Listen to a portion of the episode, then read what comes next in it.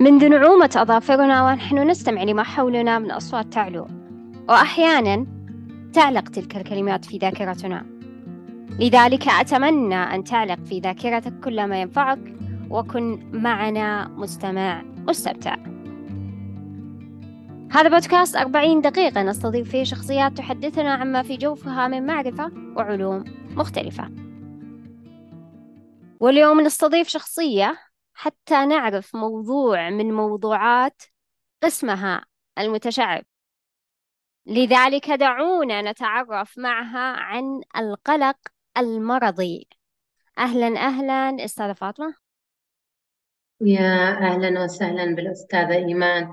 يعطيك ألف عافية والشاكرة لك هذه الاستضافة. إن شاء الله نوفق اليوم في 40 دقيقة إن شاء الله. ما تخلو بإذن الله من القلق وتكون مفيدة لكل من يستمع لنا وأرحب بكل من يستمع لهذا البودكاست. الله يعافيك وأشرف لنا تواجدك أستاذة فاطمة. طيب الحين في البداية دائما حنا نحب نعرف عن الضيوف المتواجدين معنا في البودكاست. لذلك أعرف المستمعين عن نفسك أستاذة فاطمة. معكم أختكم الأخصائية النفسية فاطمة السعيد. أعمل في مجمع إرادة الصحة النفسية بالدمام متخصصة في العلاج الجدلي السلوكي وأيضا عضوة في أندية ال Toastmaster. إي ما شاء الله تبارك الله. يعني أنت آه، متواجدة يعني حتى في مجال مختلف عن مجالك بما إنك يعني أخصائية نفسية فال Toastmaster مختلف تماما. آه، حابة وهذه عوامل. وهذه عوامل تساعد على خفض القلق بالمناسبة. عوامل تساعد على خفض القلق إنك يعني تتعلمين خارج مجالك؟ نعم هذه موازنة في الحياة.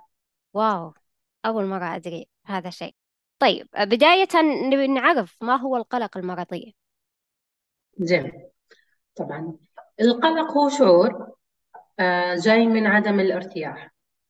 والشعور هذا يظهر بصورة توتر أو صورة الخوف. وطبعا تختلف شدته القلق شيء موجود عند الجميع ولكن اليوم حديثنا أكثر عن القلق المرضي. إيش نقصد بالقلق المرضي؟ هو القلق اللي طول مدته اللي يستمر اللي يتحول لاضطراب لأنه يكون معيق لجوانب الحياة.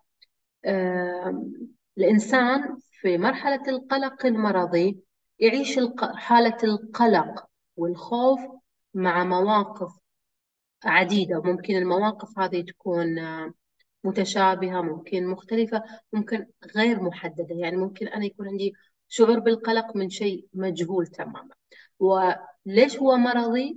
لأن القلق الطبيعي مؤقت مع الموقف ولكن القلق المرضي اللي يتعدى الموقف إلى أشهر يعني إلى أشهر إلى أشهر قدام خلينا نقول. فهذا هو القلق المرضي. ولكن القلق القلق أمر طبيعي موجود عندنا كل البشر. متى يتحول إلى مرض هذا القلق؟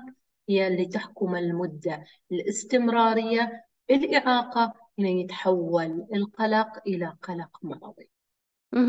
يعني الإنسان بطبيعته عنده قلق لكن مثل ما قلتي إذا كان استمر لمدة شهور إذا هذا يعتبر قلق مرضي مو هو قلق طبيعي. بالضبط بالضبط. طيب الحين إحنا عرفنا أول شيء عن القلق المرضي. الحين حابين نعرف ما هي أنواع القلق المرضي؟ جميل. آه خلينا أقول صوره وليس أنواعه وراح أشرح الكلمة هذه. إحنا ممكن نقول إنه إنه القلق قد يكون لو بأنواعه بقول إنه في قلق معمم وقلق محدد. إيش أقصد بالقلق المعمم؟ يعني أنا إنسانة قلقة على أي موضوع في الحياة. كل مواضيع الحياة أنا أنشر عليها قلقي. ولكن البعض عنده قلق محدد يعني تجاه مواضيع معينة. موضوع مثلا قلقي على مستقبلي قلقي على أولادي على دراستي على عملي. هذا إحنا نسميه قلق محدد. يعني مصدر المصدر اللي يسبب لي القلق معروف. ولكن لما يكون القلق معمم إذا المصدر اللي يسبب لي القلق عام غير محدد. هذا بالنسبة للأنواع آه لكن في شيء ثاني يمكن يكون ما حد مدركة إنه القلق يظهر في صور. لا يظهر هو قلق هكذا. ما هي صور القلق؟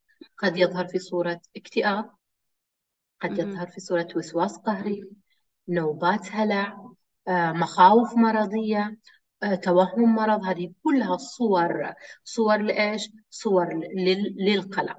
القلق هو جذر الأمراض العصابية. إحنا لما نتكلم عن اضطراب القلق آه، حتى لما ننظر إلى التصنيفات التصنيف الدولي إحنا عندنا اضطرابات القلق. هذا اسم الكبير. التفرعات اللي تجي من بعدها اللي هي الأمور اللي ذكرتها الوسواس القهري الإكتئاب ما هي إلا صور للجذر الأساسي وهو القلق. إحنا لو حددنا أنواعه هي معمم ومحدد ولو تكلمنا عن صورة أو الوجوه اللي يطلع لنا فيها بيكون الأوجه اللي قلتها. وطبعا إحنا نلاحظ في العياده إنه مريض القلق هو غير مدرك. يعني اليوم يجيني بشكوى والمرة الأخرى نجيه بشكوى. يقول أنا صرت مثلا أوسوس أو دخلت في حالة اكتئاب. إحنا نقول له أساس مشكلة كل قلق. والصورة الآن اللي ظاهرة لأن القلق يمل يمل فيلبس قناع مختلف. وأيضا من صور الأمراض الجس الجسدية. تلاقي الكثير آه، عنده مشاكل جسدية. قرحة معدة قولون عصبي آلام ظهر كلها يروح عند الطبيب الطبيب يفحص الطبيب يقول له أنت سليم 100% إذا راجع المختص النفسي. ليش؟ لأن الآن الاضطراب الجسدي ما هو إلا صورة من صور القلق. فالقلق هو مزعج لأنه يظهر بصور مختلفة ونحن إذا عالجنا القلق إذا عالجنا صوره المختلفة. يعني الحين يظهر آه، بصور آه، أمراض تعتبر أعتقد تحت مسمى أمراض نفسية مثلا عندنا الاكتئاب نعم عندنا الوسواس القهري وكذلك أمراض بالضبط. جسدية مثلا زي ما قلت قرحة المعدة وكذلك القولون العصبي صحيح؟ صحيح بالضبط, بالضبط. طيب الحين حنا عرفنا الصور للقلق لكن ما هي أعراض الإصابة بالقلق المرضي. كيف الشخص يشعر بأنه مصاب بهذا النوع جميل. من القلق؟ جميل جميل جدا رائع السؤال جدا. سنأخذه من نفس الصور. بنلاحظ إنه إن الشخص صار يتشكى من آلام جسدية كثيرة. وراجع الطبيب والطبيب قال له عمل له فحوصات وتحاليل قال له أمورك سليمة. والأعراض الجسدية مثل ما قلت مثل ما قلت قولون أو قرحة معده كذلك ممكن غير غير هذه المواضيع تسارع في نبضات القلب آه، تعرق زائد آه، رجفة في الأطراف أو برودة في الأطراف. هذه كلها أعراض جسدية بيلاحظها الشخص إن هي مستمرة. وركز هنا على مد... على كلمة الاستمرارية لأنه القلق أساسا إيش الميزة الأساسية فيه؟ إنه مستمر. طويل الأجل. فالآن في أعراض في الجسد مستمرة. أنا مش عارف آه، إيش سببها. أيضا اضطرابات في النوم. قد تأتي بصورة اضطرابات في النوم. أما أرق أما كوابيس أو صعوبة في الدخول في النوم.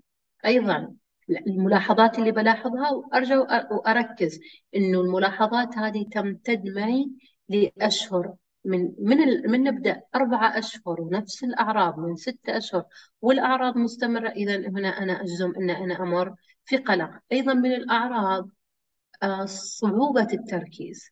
يعني مريض القلق يجي يشتكي من صعوبة التركيز. طبيعي إنك بيكون عندك صعوبة في التركيز لأن أفكار القلق تعمل زي التشوش.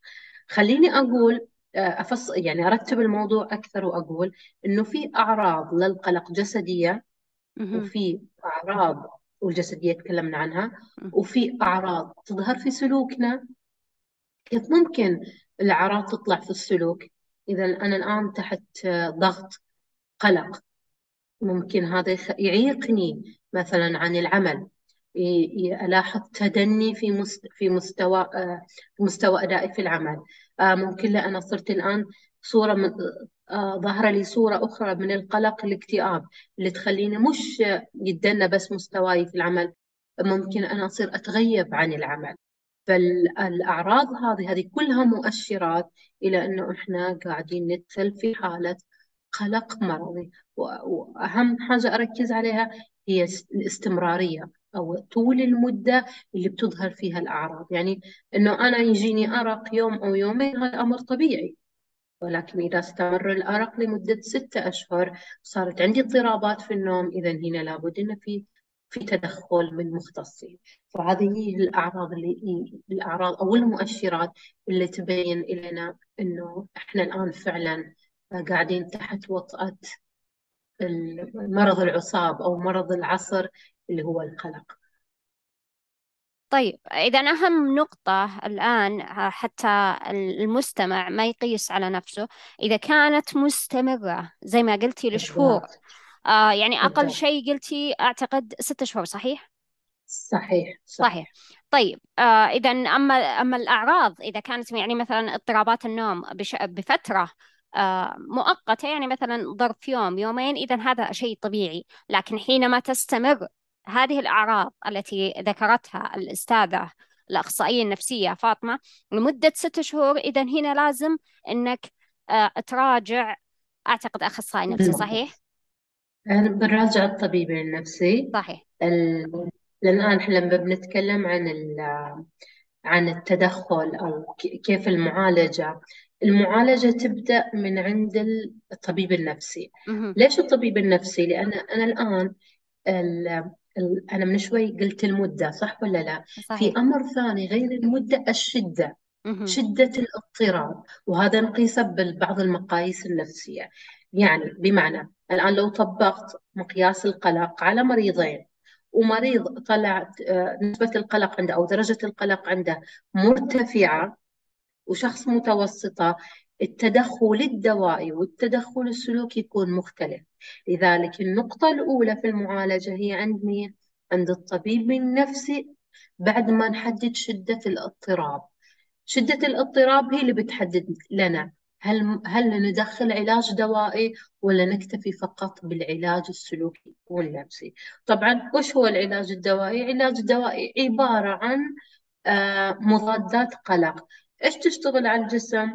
آه، طبعا إحنا قلنا في البداية إنه في أعراض جسمية مثل تسارع دقات القلب الرجفة الاحمرار التعرق آه، مضادات القلق تخفف من الأعراض الجسدية وبالتالي لما تخف الأعراض الجسدية يصير الشخص قابل على أنه يمارس أي فنية سلوكية لذلك هنا في الحالات الشديدة إحنا إيش ننصح؟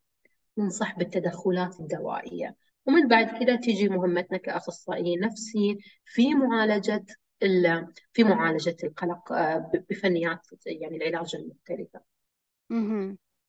طيب الحين حنا عرفنا الأعراض آه، للإصابة بالقلق المرضي وكذلك يذهب الشخص بعد حينما يعرف الأعراض أنها متواجدة معه من تقريبا ست شهور وكذلك على حسب شدتها إلى أخصائي نفسي. لكن الحين حنا حابين نعرف طرق اكتشاف آه، الإصابة بالقلق المرضي لأن البعض يجهل بأنه مصاب بمثل هذا النوع آه، من القلق. كيف حنا نخليه يعرف إنه أو يكتشف إنه مصاب بالقلق؟ إنه يعني هذا النوع من القلق متواجد عندك لازم إنك يعني تتحرك جميل جدا. سؤال رائع أستاذة إيمان. الآن عشان نجمع كل فكرة قلناها قلنا في مدة وفي شدة صح ولا لا؟ صحيح. المدة والشدة بتخلق لنا شيء اسمه الإعاقة. بمعنى أنا الآن القلق اللي عندي استمر فترة طويلة شدته عالية. أنا الآن زي المعاق اللي مو قادر أمارس أي نشاط في الحياة. وهذا اللي يخليهم يوصلوا عندنا العيادات. لأنه صار ما يستمتع بالحياة ما يمارس الأنشطة صار حبيس للقلق. صار حبيس للقلق بمختلف الصور. يعني ممكن القلق اللي ظاهر بشكل الوسواس أو نوبات الهلع أو الاكتئاب. بيوصل إلى مرحلة الإعاقة. إذا وصل إلى مرحلة الإعاقة هنا خلينا نقول الإنذار الإنذار. إنذار الخطر قاعد يرن ينبه.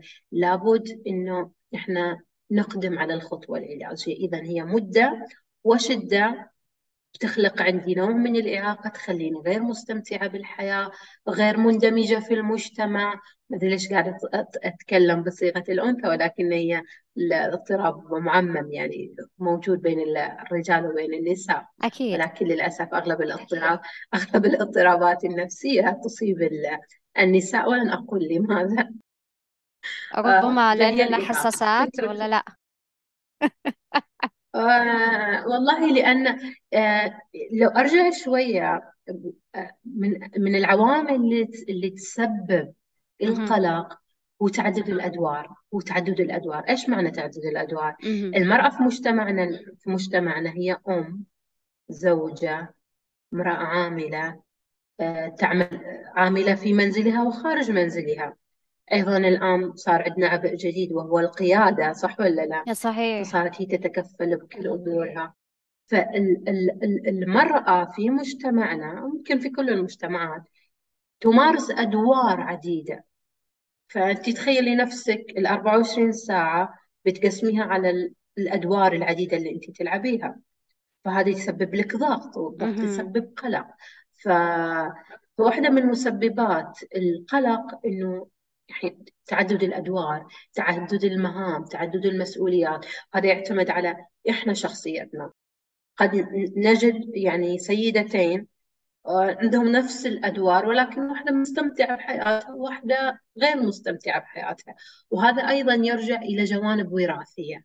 يعني مسببات القلق في الأصل الأمراض العصابية أو الأمراض النفسية لها جذور لها جذور نفسية لها عفوا جذور وراثية. بمعنى يوجد استعداد وراثي في الجينات حياتنا طبيعية فجأة يحضر يحصل موقف في الحياة.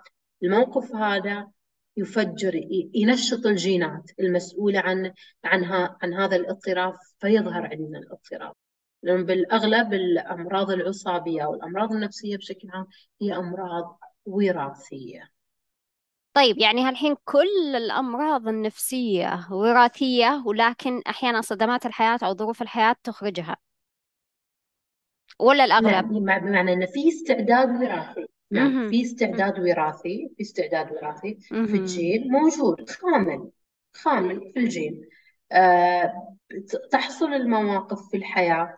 ردة فعلنا على المواقف هذه هي اللي تسبب لنا الاضطراب اي يعني يعني ان إحنا يعني إحنا في حياتنا تفضلي يعني إحنا عندنا استعداد وراثي وردة فعلنا هي مساعدة لظهور هذا النوع من القلق المرضي سواء كان اكتئاب سواء كان آه وسواس قهري وكذلك الأمراض الأخرى الجسدية. تفضلي. بالضبط بالضبط بالضبط لذلك خلينا نلاحظ لو ممكن نجيب آه، شخصين مش من نفس العائلة من عوائل مختلفة ولو وضعنا عليهم نفس الظرف وهذا نلاحظه في حياتنا العادية آه، في بيئة العمل أو في أسرنا نلاحظه إنه اثنين صار لهم نفس الظرف شخص تعامل مع الظرف يعني خلينا نقول تعداه تجاوزه وشخص ما قدر يتجاوزه. وهذا راجع لأنه الشخص اللي ما قدر يتجاوزه إنه عنده استعداد وراثي للاضطراب. بينما الشخص الآخر ما عنده هذا الاستعداد فبالتالي هو تجاوز تجاوز المرحلة وعداها فهذا هو الفرق. حلو. وضحتيه لي بطريقة يعني جدا سلسة لدرجة إني يعني فهمت الموضوع وكيف إننا نعرف وكيف إننا نصنف أنفسنا يعني أسهل آه، العبارات صراحة. يعني ما شاء الله تبارك الله. آه شرحتي لي فعلا فعلا أنا ما كنت أعرف أنه يعني آه تحت هذا القلق المرضي تدرجات كثيرة منها أمراض جسدية وأمراض نفسية. فهذا أول مرة آه يمر علي. كذلك أنا فعلا ربما المستمعين آه راح يتعلمون ويعرفون كذلك.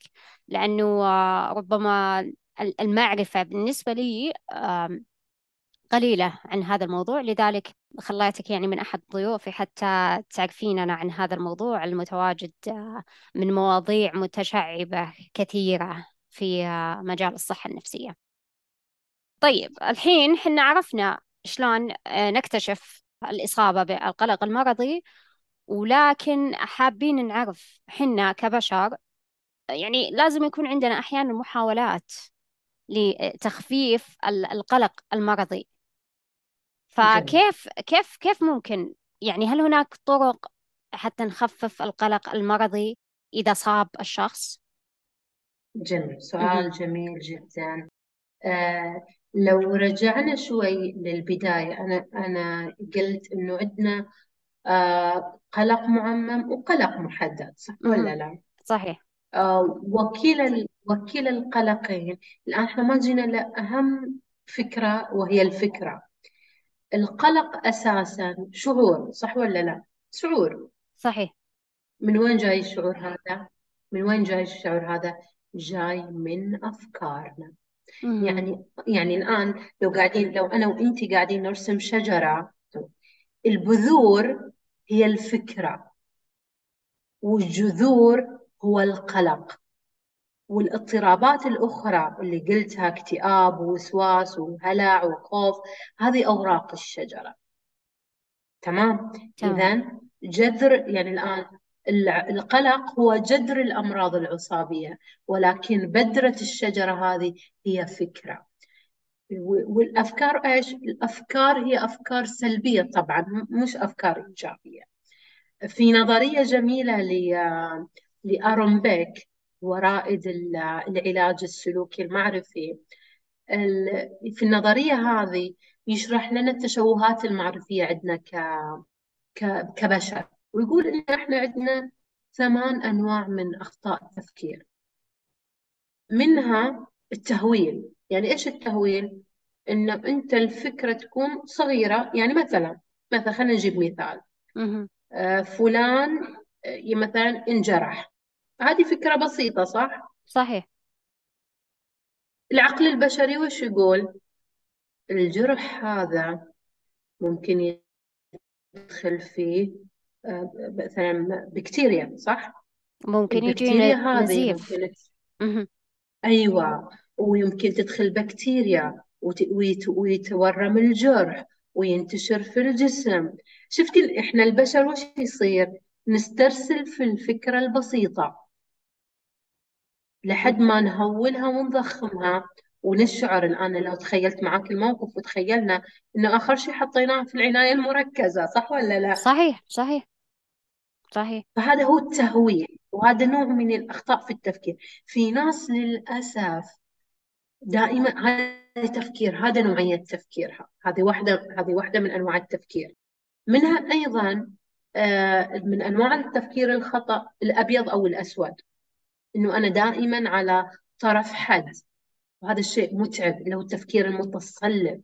هذه برضو من الأفكار اللي أنك بتصيري دائما معارضة مع مع الطرف الآخر وهذا يسبب للشخص إرهاق. آه، في واحدة من الأنواع أيضا القفز إلى النتائج السلبية. وهذا نشوفه كثيرا في الحياة. لما مثلا إحنا نقدم نصيحة لأحد إيش يقول لك؟ ما بسويها ما راح أستفيد. صح؟ هذه نلاقيهم كثير في حياتنا. هذول ناس دائما يقفزوا إلى نتائج سلبية مبنية على على خلينا نقول مش مبنية على حقائق. أنواع التفكير هذه إحنا طبعا في في لما نجي نعالج نعالج القلق في في في العيادات السلوكية نفهم أول اولا طريقة تفكير الشخص القلق الآن. هو وين رايح؟ وين التشوه المعرفي اللي عنده؟ أي نوع من التشوهات المعرفية عنده؟ فبالتالي إحنا نعلمه يغير طريقة تفكيره ويغير طريقة استجابته يبدل الفكرة السلبية بفكرة إيجابية. هذا نوع من هذا نوع من من المعالجة. أيضا آه، فبنشتغل كثير على أن إحنا نسوي تعديل معرفي خلينا نقول. لأنه إحنا أحيانا نكون متمسكين جدا بأفكارنا السلبية فبالتالي يعني تتزايد لنا كل أمراض العصاب هذا شق من من العلاج. أمر ثاني آه للعلاج. طبعا مريض القلق يتميز أنه على طول أعصابه مشدودة عضلاته متوترة نفسه مش كويس يتنفس بسرعة دقات قلبه زيادة. هذه كلها الأعراض خلينا نقول اللي على الجسم. هذه إحنا المريض نعمل جلسات استرخاء نخلي جسمه أكثر مرونة. هذه مثل المقاومة اللي نعلمها الجسم. فمريض القلق عادة يكون معنا في جلسات علاج فردي جلسات علاج معرفي تحديدا نشتغل على التشوهات المعرفية اللي عنده فيما يخص الأفكار ونعلمه طريقة استجابات جديدة. من شوي أنت قلتي كلمة مرة ممتازة لما قلتي لي أنت تقصدي أنه هو عنده استعداد وراثي لكن ردة فعله على على الموقف هي اللي بتسبب له الاضطراب. من هذا المنطلق إذا أنا بعلمه الآن طريقة آه، استجابات جديدة. غير الاستجابات اللي تسبب له إيش؟ تسبب له الاضطراب. وأيضا من جهة ثانية راح آه راح يدخل كورس آه جلسات استرخاء على أساس جسمه يكون أكثر مرونة ويتعامل مع أي المواقف. الشيء الجديد الآن. برضو نعلمه مهم لتخفيف القلق هي ممارسة اليقظة الذهنية.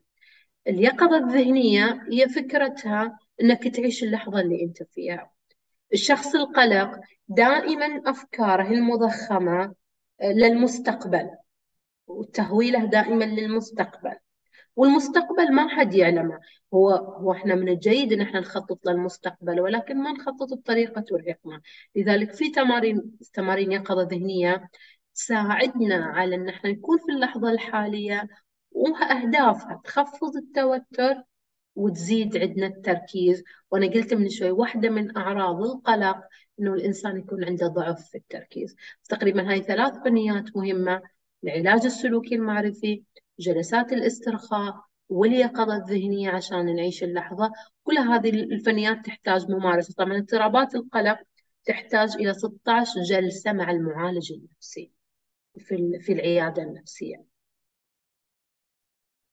16 جلسة آه، إضافة للطرق العلاج اللي آه، ذكرتيها؟ لا هذه كلها كل الفنيات العلاجية اللي قلتها. تخلصها في 16 جلسة. أها. أغلب أمراض العصاب أغلب أمراض العصاب رهاب اجتماعي الوسواس كلها يفترض أن إحنا نكون مع المعالج في 16 آه، في 16 جلسة. مهم. حلو. يعني اتضح لي. الآن ما شاء الله تبارك الله يعني أجبتي إجابة عن سؤالين آه، طرق تخفيف القلق المرضي وكذلك طرق علاج القلق المرضي. في أي شيء ما ذكرتيه من ناحية آه، طرق علاج القلق المرضي حابة تضيفينه؟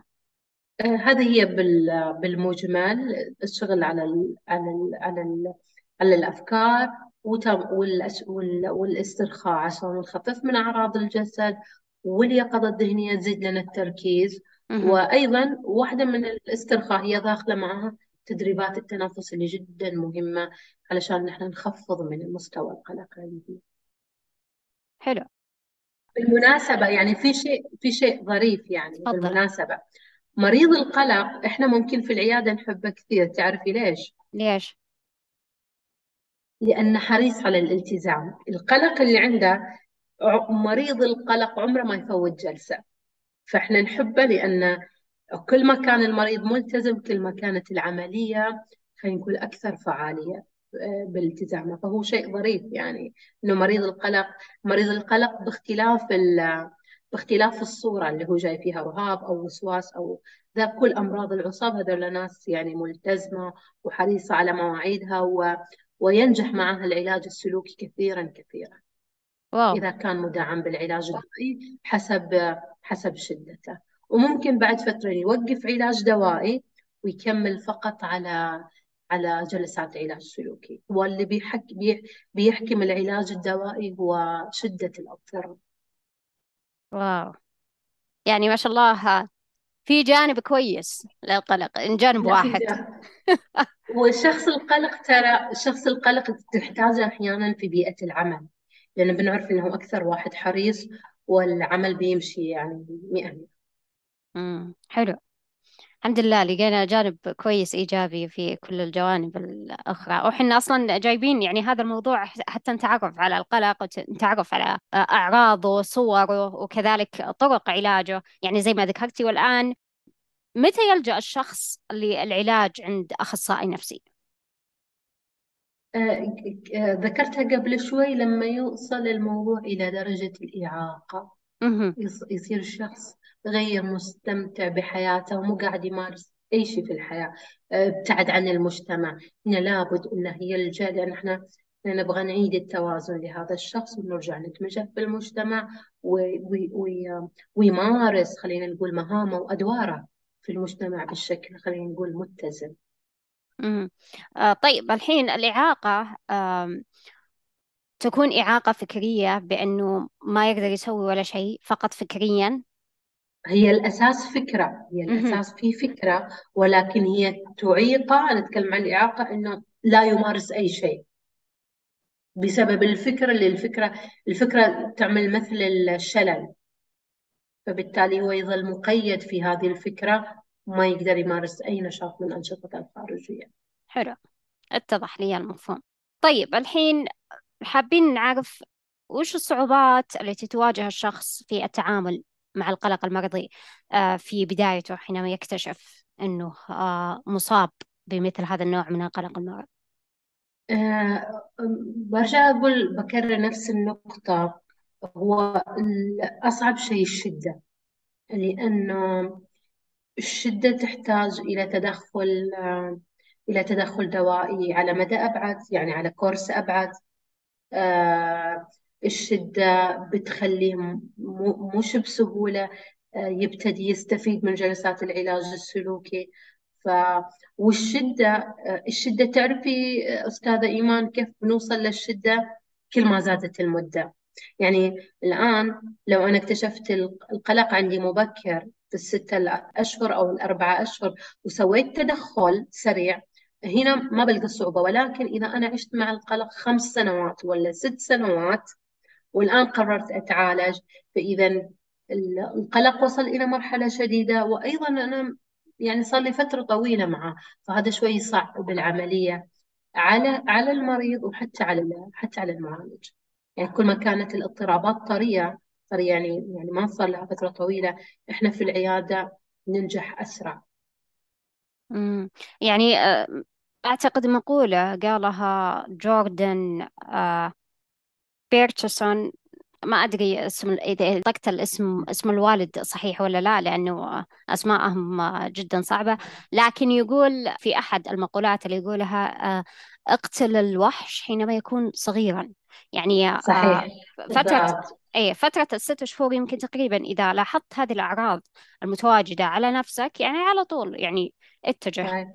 آه، في هناك بالضبط. علاج سلوكي.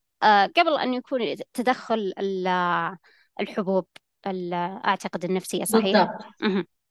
ممكن جدا ممكن جدا. لأن البعض يوصل عندنا العيادة يكون رافض العلاج الدوائي يكون إحنا شرطنا معاه نبدأ معك جلسات ولكن خلال أربع أشهر إذا ما لقينا أي تحسن إحنا بنضطر إن إحنا نسوي تدخل علاجي. فممكن جدا. وفي كثيرين يعني.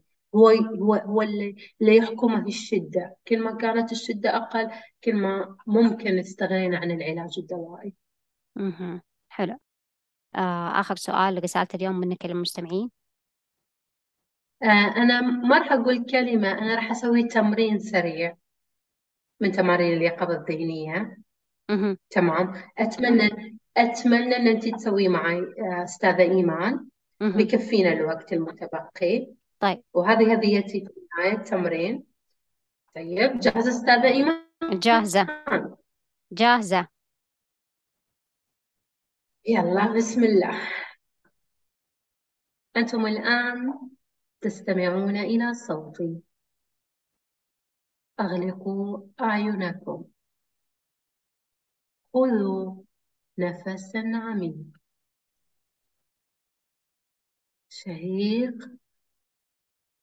ثم زفير املأوا رئتيكم بذرات الهواء. اجعلوا تلك الذرات تتراقص في رئتيكم. نفس آخر. الآن استمعوا فقط لما يدور حولكم. اسألوا أنفسكم بعد هذا. أي شعور تولد مع هذا السكون؟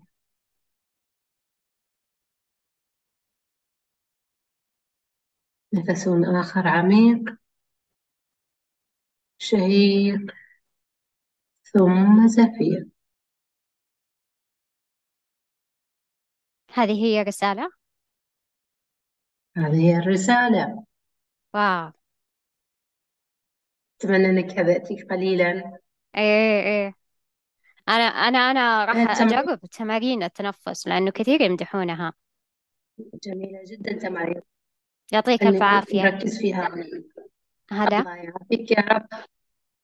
الله يعافيك يا رب. شاكرة لك أستاذة إيمان. العفو العفو. حياك الله. الله يحفظك يا رب.